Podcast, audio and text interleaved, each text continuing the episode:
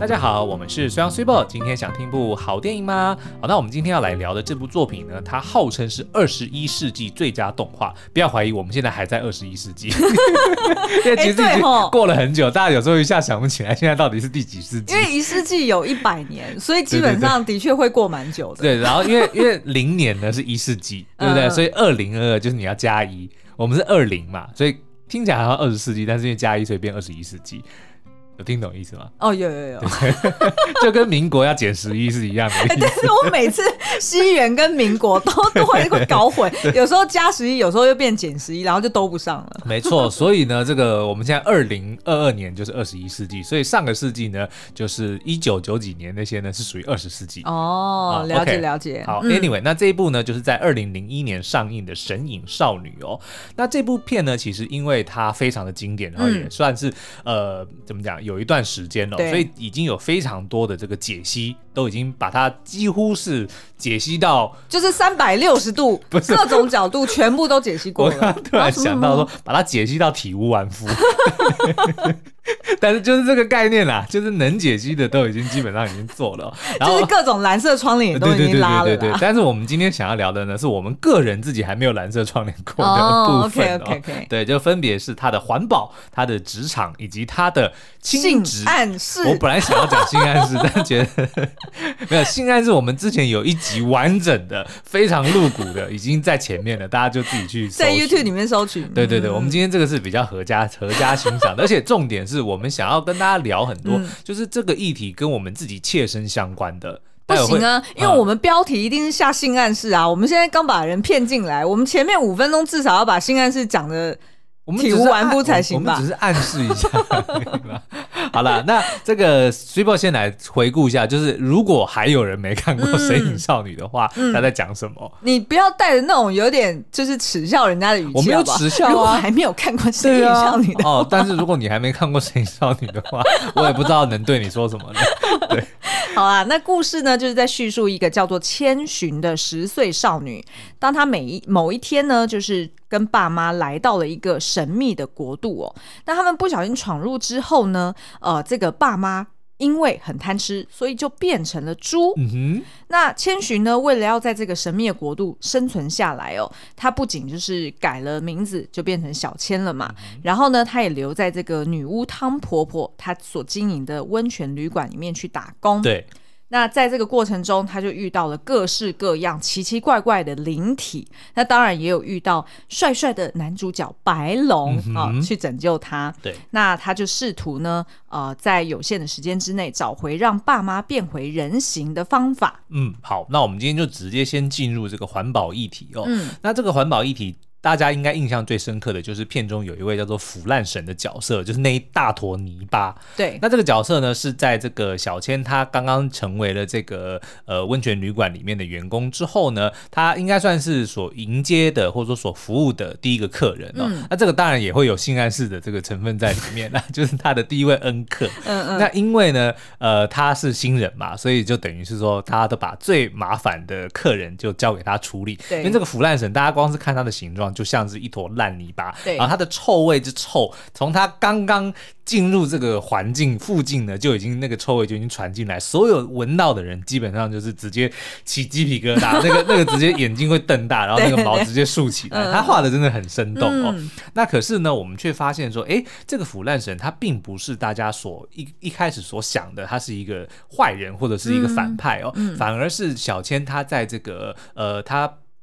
怎么讲？不厌其烦，也不是要不厌其烦。我们今天的成语就是非非常殷勤，然后非常细心的照顾之下，不嫌弃人家的这个去服务了对方之后呢，然后把他身上的这个垃圾清干净之后，发现哎，他竟然化身成为一个神明，嗯，然后呢留下了一颗药丸给这个小千，并且呢帮就是留下了非常多的赏金给这个饭店哦，然后就、嗯、哈哈哈哈哈哈大笑的这样子飞走，就是神清气爽的飞走哦。而且我记得他就是整个洗干净之后。他其实他的那个他的头就是一个老公公嘛， 对， 对不对？就是一个慈祥的老者。对，嗯、然后就是也有呃留胡子，然后身体就是很顺的没有胡子，那是眉毛。我知道他看起来因为很长的眉毛。哦，对对对对对，然后挂下来就很像胡子。对对好，那反正呢，嗯、就是他变成干净的这个原型之后，对，其实就就看出来，哎，他其实是一个神明来着。对，好，那可是这个腐烂神呢，他是一个河神，然后他就是被大量废弃物缠身的、哦。那这个很明显的，他其实就是在隐喻现实世界里面被污染的河川。嗯、对，那我们为什么会想要聊这件事情呢？就是因为我们的工作室前面其实就有一条这样子的水沟。它其实叫做什么？中和瓦窑沟。对，那它的作用呢？它其实并不是河流，对不对？哎，它是河流。它其实就是给呃，就是附近的，就是呃住宅区或者是工业区去排废水的、啊，对，去排污水的、啊。所以呢，我们其实当初在看这个我们选工作室的时候呢，嗯、的确有一点点犹豫，说，哎、欸，我们前面有一个这个这个这么大条的水沟，而且是横亘在我们正前方，是没错。然后呢，里面就的确有很多的废弃物，看起来就很像是《神隐少女》里面的那个、嗯、那个河川，当那个河神被拉出来的那个废弃物，比如说里面有脚踏车啊，嗯、有什么洗衣机啊。然后有一些就是家家里的这些用品哦，对，就的确那个时候大概四年前左右，我们第一次来看这里的时候，嗯、就的确是非常糟的情况。哎，可是我们为了要买这个东西呢，就是为了要看要不要买这个工作室，我们就上网去查说这个东西有没有被整治的机会，嗯、然后发现说其实这些不是只有这一条瓦窑沟，其实整个这个呃新北市里面的这个就是有几条其实是被新北市民喊作叫做黑龙江，四条黑龙江，就是说这些这些呃。它叫它就大排，它其实就是港沟或大排。好，那这些大排都是属于水利局来管理的，嗯、然后呢，他们的确都是有重点的去处理几个呃非常就是大家比较诟病的一些大排。嗯、那我们的这个瓦窑沟呢，其实也是在处理的范围之内，对对对。然后呢，的确我们现在就发现说，哎，它其实越来越不臭，而且是过去这几年慢慢变不臭，慢慢变不臭，然后废弃物慢慢变少，甚至呢，如果天气好的时候，你还发现，哎，其实水还蛮清澈的。是啊，对，当然它还没有达到说是一个清澈的小溪这样的概念，嗯、但是我们其实可以慢慢的就是 envision 或者说预见说，其实这个东西会越做越好。对对对，所以我们其实，在看后来在重看《神隐少女》的时候，其实对这一段就特别有感触，嗯、因为我们家门前就有一个这样子的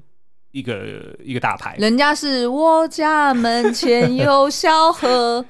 后面有山坡，我们可是我家门前有大排，后面印刷厂。对，但是大家都知道我们住哪里了。对，但我们这是以工，这是工业区啦。对，就是办公室嘛。办公室，对对。然后附近有好事多。哇，我又又讲出我们的位置。不要再更精确了。好啦，那这个呃，后来其实呃，电影里面除了这个腐烂神之外呢，另外像刚刚 Super 也提到。白龙男主角他其实也是一位河神哦，嗯、然后呢他的这个原本的名字叫做琥珀川，嗯，那他是因为忘了这个名字，他忘记自己的名字，因为是他的这个家或者说他本人啦、啊，嗯，他本河被、嗯、他本河因为人类的开发而遭到填补哦，嗯、所以他就无家可归，因为河神没有了河他就没地方去嘛，嗯、所以他就跑到了油屋，变成了汤婆婆的手下，就变成了叫改名叫白龙哦，所以他就等于是遗忘他自己是谁。对，而且就是汤婆婆她的能力就是她会夺取人家的名字，对，然后所以其实那个白龙他因为忘记了自己原本的琥珀川的名字，嗯、所以他就一直提醒这个呃千寻，就是也不要忘记自己是谁。对，所以其实他这边也是有赋予一个深层的含义，就是说，就如果我们后面再讲有关职场的，你就会知道，嗯、就是当你进入到职场打拼久了之后，你如果真的跟着这个体制或者跟着这个就是你的同僚们同流合污，对，那很有可能你就忘了你自己的初衷，或者忘了你自己是谁。是，嗯、好，那这个白龙的身份其实在这个电影里面一直都有一些隐喻，有比如说他爸爸一开始在他们还没有进到这个神隐之前，他们不是在那个外面在看风景吗？他爸爸就有指着那边说啊，这边以前有一条小河，然后后来那个千寻他在这个回就回想起来，他跟这个白龙其实小时候曾经见过面，嗯、就是因为他曾经掉进过琥珀川里面被白龙给救起来了，所以其实这都是在隐喻说其实白龙的这个河在千寻小时候的时候还在，那他也不过才十岁而已，也就是说就是在这几年的期间其实就是大自然就快速的对受到了很严重的开发的破坏，哦，嗯、才导致说这个白龙无家可归，才会变成了这个由汤婆婆的这个手下哦、嗯。其实这些都是一直里面都有隐喻。嗯，那另外其实还有一个呃，蛮多人在问的，就是河神他后来被千小千治愈了之后，对，他不是留留下了一颗丸子给他，大家都在问那个是什么、嗯。那我们后来其实做了一些研究或自己去去试图去解析喇叭牌正露丸。对。我小时候真的会吃哎、欸，是那那个药丸呢，其实能够表面上能够治百病、嗯，但是它的味道非常的难吃。那你不就正露正露丸吗？我没有吃过正露丸，你没吃过正露丸，很臭，是吗？超臭的，就是有一种。它就而且它的那个 texture 就是真的很有一点烂泥巴的感觉，哦、真的、哦，就是有点软软的。河神丸是它，然后又有点像鼻屎。OK， 好，那我们自己觉得呢，它其实是象征，它你吃了这个药丸之后呢，它会让你吐出你的欲望。哦，对，所以它才会吐出那么多物质，就是物质类的东西嘛。对，第一个吃到这个无脸丸要、嗯、呃。吃到药丸的人是无脸男，我直接破梗了，无脸丸。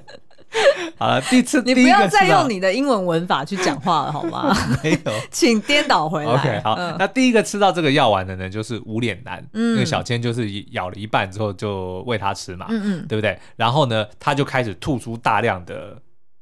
呕吐物。嗯，对。那大家都知道，无脸男其实原本是一个非常瘦小、非常害羞的一个人，嗯、但他当他来到汤屋，见识到了这个各式各样的这个灯红酒绿之后，他就开始膨胀，他会开始想要别人关注他，嗯、他会想要吃，他会想要喝，他会想要有人爱他，嗯、要有人要关注他，所以他就慢慢的变成了很膨胀，然后变成开始会甚至会吃人。对。可是当后来小千把这个药给他吃进去之后呢，他就开始吐，吐出这些东西，才慢慢的变回了他原本的这个呃。就娇小、娇小可爱的、嗯、原先的模样，对、嗯。那后来呢？呃，另外一个吃了这个药丸的人是谁？小千自己其实也吃过，但是没没发生什么事情、嗯，就是因为小千她只是一个纯洁的孩子，对，就她并没有什么的欲望。你看她唯一别、嗯，你看当那个谁无脸男 offer 她黄金的时候，她说我不要。嗯，对，就他其实是一个非常纯洁、善良的一个孩子，嗯，因为他本身并没有欲望，所以当他吃进去之后不会有任何的反应。嗯，那另外还有一个人吃了是谁呢？就是白龙，因为他当时就是受到了这个呃钱婆婆，就是汤婆婆的这个双胞胎姐妹的算是诅咒啦，就是非常的痛苦。她体内有一有一个寄生虫，因为她偷了那个印章，嗯、印章上面有个寄生虫，嗯、所以当这个呃小千把这个药塞进白龙的嘴巴里面之后，他就开始吐。把那颗印章给吐出来、嗯、也就是说他当时其实就是去贪图了这个钱婆婆的印章、哦、所以这个药丸我们觉得它其实就就等等于是让你吐出你的欲望的一个、嗯、一个一个解药，所以是泻药的概念，我觉得算是对。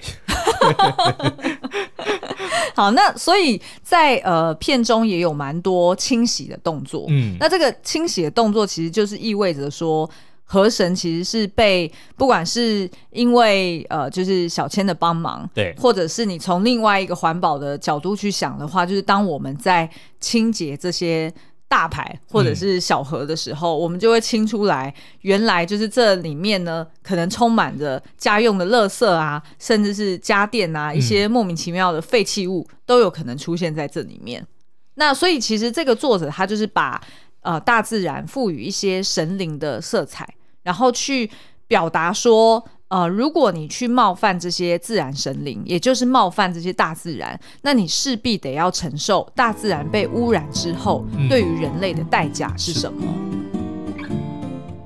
那刚刚苏央提到的这个新北市四大黑龙江哦，为什么要叫黑龙江？黑龙江就是又黑又黑又臭，又臭 OK， 然后又长长的嘛、嗯、对不对？那就是包含呃板桥楠梓沟、嗯哼、芦洲鸭母港沟、新庄中港大排，哎、欸，这个我们前阵子才去逛一下，超美的好不好，超美。然后还有三重西美大排，嗯，哦，那这个这四个都是新北市很重要的市区的排水系统哦。对，那所谓排水系统呢，其实就是排水沟啦。对，那在大家的印象当中，就是那排水沟当然就是很臭啊，对，然后也会做的比较深。因为就是因为它底下就是会很臭，然后很多烂泥、嗯、所以基本上呢要让它的那个深度是够深的，然后大家呢也不太敢靠近，对，所以也不太会有人在旁边散步，基本上就是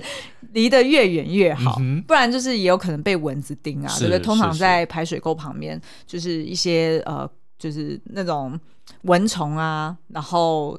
你也会很怕有细菌啊，有的没的。你还记得我们那时候还在那边聊说，那那我们办公室如果是在这里，我每天就不敢开窗户，对，因为我们即便是在高楼层打开都还是闻得到有一点点味道。大家都知道就是会有纱窗嘛，然后每天打开窗户呢，嗯、就看到一堆蚊子在纱窗那边敲门，哎、欸，对对对，让我进去，让我进去，居然让我进去，停在纱纱窗上面、欸，他想要挤进来。然后我们后来也发现，其实我们的窗户不敢整个开满、嗯、意思就是说即便我们有纱窗，我们那个窗户呢也不敢整个开，就是不敢整个开满或者留小缝，对，就只敢开一半。因为呢你就想象，就是如果不管是你开满或者是开一点点，它那个蚊子还是会从缝里面钻进来，真的很扯。而且这边的蚊子就会特别肥，是它的身体身体很肥，你打下去的时候是有那个啪吱炸开的，对，啪吱的声音。好，那所以刚回到就是这个呃，就是排水沟啊，所以其实基本上以前呢，大家都会把排水沟当作闲物设施，所以就会很像我们当初在看这个。犹豫了很久，对对对，办公室的时候就会觉得，哎、欸，里面都是充满那种家庭污水啊、工业废水啊，那多年来都是排进这些四大黑龙江，然后底下也都累积了蛮多的烂泥，那这个恶臭就很难散去哦。那但是呢，就是因为新北市政府他们做了一些整治，呃，就是过了这十几年之后呢，这个很大的工程哦，让这个四大黑龙江从此变得清新亮丽，嗯，成为民众休闲的好去处哦。而且呢，还可以调节生态，减少我们刚刚提到的很多的病媒蚊啊，或者是一些潜在疾病传染，甚至是环境的污染哦。那就可以去兼顾生态、景观跟防洪的三大功能哦、嗯、是。那这么神奇，他们是怎么做到的呢？好，那它其实是分成几个不同的整治方法、嗯、我们如果从三个角度去看好了。第一个呢就是水质改善，第二个呢就是环境营造，第三个就是怎么去面对、呃、越来越严峻的极端气候应变计划、哦、是。那我们先从这个就是呃整个整治方法来看好了。就是对于水利局来说，它其实要考量很多种层面，它不是只是要去确保说哦那个烂泥不会臭了，对，然后可能呃减少病媒蚊而已，就是没有电影里面说我只要把这根拔出来就可以了、啊、没有这么简单。对，电影里面演的就是小千就嘣一声，然后这件事情就解决了，然后他就谢了啊。就跟你说不要再讲性暗示了。那呃，其实呢他们有很多考量，包含呢他也要提升防洪防汛的能量，呃，然后也要新设或者是改建一些护岸，然后加大抽水站的抽水量。像我们这边就是走到底还有一个抽水站，好像哎是有两个还三个，对不对？有两三个，就沿着左岸这边。哦，所有人都知道我们坐哪里了。你刚刚已经讲了瓦牙沟啦，那就讲的好事多啦，对不对？好啦，那反正呢，就是他要把那个抽水站的抽水量也要增加哦。嗯、然后最后呢，就是再去改善这整条的渠道。对，那我们就来看看刚刚提到这三个角度是。实质上内就是细部要做哪些内容哦？譬如说呢，第一个呃水质改善，他们要从这个污水源头开始管理，加速办理污水用户接管。然后第二个呢，就是完成这个污水截流的工程，避免污水呢它直接流入河道。对。然后再来呢，就是积极的针对周边的工厂去做一些稽查啦，或者是取缔啊。那呃，这些水利局的同仁，他们还要在呃，就是污水量排放比较过多的这种夜间时段，然后去潜入下水道哦。嗯，这是跟那个忍者龟一样，忍者龟一样，对。然后去查看说，哎，那那两侧的这个污水排放的状况，那是不是还需要再找方法去改善，然后去对症下药哦。那再来呢，就是呃，这个做法是在技术层面再高一点，譬如说，它要用低搅动河道底泥的方式，嗯、去呃，透过这个土质的改良，然后呢，呃，让这个底泥不会发臭。是。那再来最后一个呢，就是它也要提供这个清水补助的来源，譬如说，呃，有一些呃砾间或者是其他水质净化的工程，然后让这个河道呢维持有清水的流动。难怪我们现在越来越看它，就是常常会觉得说，哎，其实已经没有以前排水沟的那样子的。以前很多就是瓦窑沟，就是早期我们我记得常看到它是墨绿色。对，哎。墨绿色有一种新的讲法，我们最近一直在看装潢的那个叫什么蓝，还是叫什么绿？莫兰迪是吧？对，莫兰迪蓝。他很像莫兰迪绿，又很像莫兰迪蓝 ，OK， 就是那种颜色，那种色系。对，然后所以你乍看以为还蛮美的，嗯、但是事实上其实那代表它非常的浑浊，然后非常的臭。嗯、但是呢，最近越来越多天的比例，我们看到它会是清澈的。对。那在第二点呢，就是刚刚提到的环境营造哦，包含譬如说护岸啊、河道整治啊、去污节流、水质净化。排洪减灾以及沿岸河廊的绿美化、哦、这我必须要讲，我们这一个水沟、嗯、当然你是看它下面那个水沟的还不是这么的干净、嗯、那它上面的那那两排树超美的，它最近变成黄色的，对、呃，就整排非常的漂亮。我觉得就是有朝一日我已经可以想象到那个画面、嗯、就是当这个水真的被整治得很清澈的时候、嗯、它其实就是一个很美的景点、欸、对啊，所以它其实呃不只是在陆地上面它有种植这些就是比较高的树哦，它其实呢在这个渠道的底端两侧它还会加一些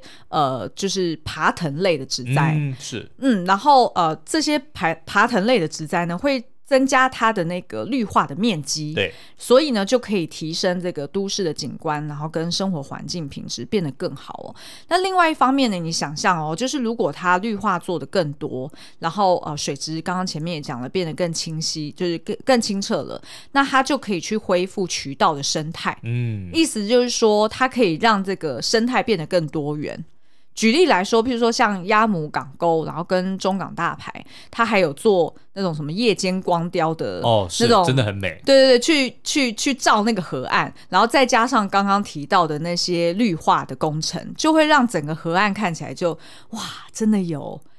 左岸的感觉，塞纳河左岸的感觉。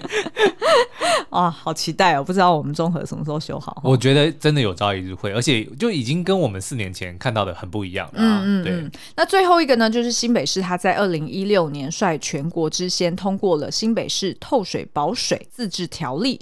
要求所有开发基地必须采用透水保水的设计，包括打造雨水储存的储留的设施，然后透水的铺面，然后雨铺满等等哦。嗯、也就是说，它这个意思就是说，它把雨水给收集下来，然后让它呢，就是有那种渗到地表下的功能。所以呢，这不仅能够降低都市如果突然遇到洪水的那种尖峰流量没有办法呃，就是让它排排出哦，它同时呢也可以补助地下的水源，嗯，让这个干涸的泉水可以恢复到更好，然后呃，同时呢，也可以改善河川的水质。是。那以上呢，我们讲的这三点哦，其实都是在呃，就是水利局它要试图去解决都市的水环境议题。嗯，那所以如果你也是住在新北市，然后你家附近也有类似的大排，其实你不想不妨回想看看，它在过去几年其实的确都已经有明显的改善了。嗯，哎、欸，我们这样一讲，是不是让水利局压力很大？为什么？他就想说，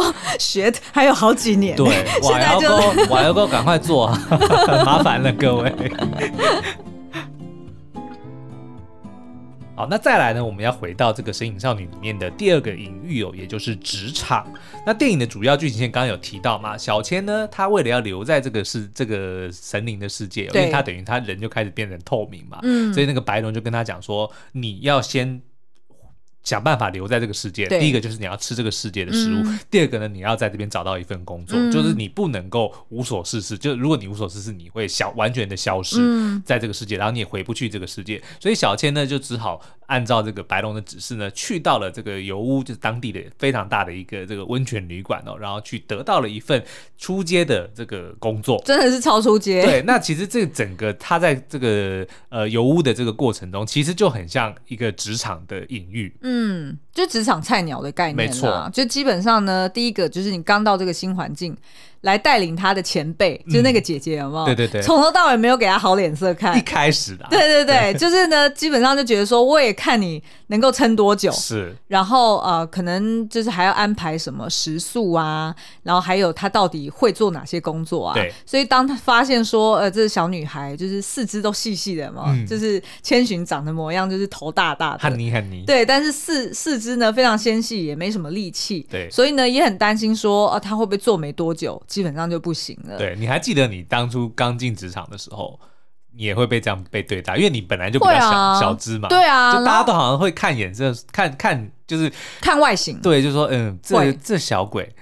我先看看他能撑多久再说，对，然后等到你证明自己之后，他们才会变得说、嗯、啊跟你比较好，或者说开始就是对你比较刮目相看的概念。对对对，我觉得前辈们应该都会这样吧、嗯、因为其实他要忙他自己的工作就已经忙不过来了，是，然后如果还要再多带一个就是小帮手，他没有时间浪费在你身上，对 unless 或者说直到你能够证明说你也有生存的价值、嗯、他才会用不同的角度来看你，所以在职场里面其实是蛮实际的啦、嗯、我记得我以前就是如果就是呃没有办法真的很快速的去展现自己的价值的时候，基本上前辈们呢就是也都冷眼旁观，对，要不然呢就是会想尽办法也推给其他人对不对？除非是那间公司它本身设计的制度很好，就是有那种学长解制，然后他把这个也列为 K P I 考核之一、嗯、否则他对那些前辈们来说他也没有一个诱因让他好好的去照顾就是底下新来的菜鸟们，是，对，所以呃，我记得我以前的确也是这样子苦过来，但是后来在成为别人的前辈的时候，我觉得就是因为自己曾经走过这一段菜鸟的阶段、嗯、反而就就可以理解就是现在我面对的这些小弟弟小妹妹们我要用什么样的方式去对待他们，但你也只是理解，你也不会对他们特别好、欸、对对对，没错没错就是就是套句那种比较那叫什么、啊、就是呃错误印象，那种八点档里面常演的、嗯、就是恶婆婆，因为以前也是被欺负过来的、哦、所以基本上小媳妇在出现的时候你又会想要再欺负一次，是，好，那这个千寻职场里面我们刚刚再套回第一段讲到的这个腐烂神哦、嗯，我自己觉得是还蛮妙的一件事情，就是他们为什么会推小千这个菜鸟去面对一个这么难搞的客人，当然这个表面的解读当然就说因为他是新人，他是菜鸟要欺负他，可是我自己却觉得这可能有另外一层意涵，因为等于说小千他本身就是因为他年纪最小、嗯、他个头最小，就是会不会当遇到这种比如说比较明显就是难搞或者很凶的客人的时候、哦、他们反而当然一来是不想自己去面对、哦、就连汤婆婆自己都不想出面、哦、对对对 对, 对, 对, 对, 对, 对, 对, 对他把小千推去、嗯、但是会不会另外有一层意思就是说哎，搞不好客人也会对小千手下留情、哦、我不知道有没有这样子的，我觉得会我觉得会、嗯、而且尤其是呃，就是摆明了就是你, 你看到就是客人看到这个就是菜鸟，是基本上第一个印象会想说哇嘞你是你是多瞧不起我，你居然安排一个菜鸟来给我、嗯、对，就是反而会有一种对这个公司会有点生气的感觉，被瞧不起的感觉，对，可是呢同时间又会有另外一种心情说哎，他也是蛮可怜的、嗯、就是居然就是被派来给我啊，那算了算了，我跟他好像有点变成同一阵线的感觉你知道吗、okay、就是有点像一起对抗这个万恶的公司的感觉，对，你自己你那时候跟我讲说你在就是我们认识的那间公司、嗯、里面你曾经就是被转成业务然后被派去日本嘛，对，你还记得你因为你那个时候也是菜鸟，嗯，你还记得就是当客人看到你就是菜鸟职员的时候的时候、哦、你觉得有不一样吗？我觉得有，所以是其实是刻意的比较好对不对？我觉得有，比较温柔，我觉得有，而且因为带我带我过去的前辈也是我我不得不说因为两个都是女性、嗯、然后去到日本的社会，虽然我们知道就是呃基本上性别平等这件事是我们大家在追求的，对，但是你不得不说因为我们两个人是女性、uh-huh. 所以当我们去到清一色那个日本职场，就是我们要去卖呃那个呃那个那个叫什么 camera 对监视器的时候，清一色对方的客户全部都是男的，是不得不说他们真的是对我们比较客气、嗯、他不会像是对我们的男同事一样可能会讲一些粗话，对，或者是直接毫不客气的就直接挑战你说呃一些技术层面的问题，然后刻意去刁难你、哦、但是对我们反而他们会有那种好啦好啦你说啦你想要多多多少订单啦然后我们就直接讲出来一个数字，然后他们就呃为难一下就讲说啊好啦好啦那今天晚上我们一起去吃饭，那这笔订单就签下去了、哦、所以其实你你你也不能说啊怎么可以有这种性别不平等，或者是怎么可以容忍这样子的状况，但是这个就是至少我当初在当业务的时候我得要善用这一点、啊、你知道吗？这其实就是呃，怎么讲生物演化的一个特性、嗯、为什么小动物或刚出生的这些动物们、嗯、婴儿们他们特别可爱，对，他的眼睛特别大，他的头特别大、嗯、他其实就是为了要让对方尤其是可能猎食者会对他造成伤害的人、嗯、会觉得因为他可爱而不下重手。对啊，其实是是真的是这样，是、啊是啊、或者甚至是同类里面因为他可爱而产生了想要照顾的心情、嗯、所以我觉得也许千寻被选去当照顾这个腐烂神的这个这个职员哦，某方面来说搞不好也是因为他们知道说这个腐烂神是一个很难搞的客人、啊、所以与其派这些容易被当成炮灰的人对不对？对，被洗脸的人、嗯、他还不如派一个哎，也许人家会看他可爱，人家会看他没经验，看他可怜，对，特别的温柔，搞不好这是其中一个，有可能。对，但是不管怎样，就是整个千与千寻里面其实有非常多职场里面的隐喻哦、嗯、那我们刚刚提到的几个是我们自己印象特别深刻的。嗯，好哦，那接下来是不是要进入到亲子教育好啦，其实呢呃，我们觉得就是如果你要从这些不同的面向来看神隐少女，除了亲职教育以外，就也就是譬如说千寻她其实本来是一个卖身少女、呃、不是啦你看到、哦、千寻一开始跟她爸妈爸爸妈妈在车上的时候，因为她是要搬家然后要转学嘛、嗯、所以她其实是有点傲娇的、哦、是她还在那边闹脾气，对不 对, 对因为她不想要离开她的好同学，然后所以还在那边玩花啊，然后这边看卡片啊、嗯、那对于爸妈讲的话也都爱理不理的。是，但是你看哦，当她爸妈变成了猪之后、嗯、然后完全失去了人类的这个记忆，呃，千寻他马上就很快的就可以坚强起来，是，然后也都在这个很刻苦的状态之下努力去工作，想尽办法要去拯救自己的爸爸妈妈、嗯、所以他一夕之间就长大了。对，所以我觉得这个在亲子教育的层面是可以看到很多，就是孩子们他怎么怎么学习、呃、承担责任，然后怎么学习用、嗯呃，就是用一个比较成熟的态度去为自己的人生去呃负责任。对，好，那所以我们刚刚上述就提到说，哎，神隐少女里面的几大的隐喻哦，包含了这个环保，包含了亲职教育，包含了职场，职场。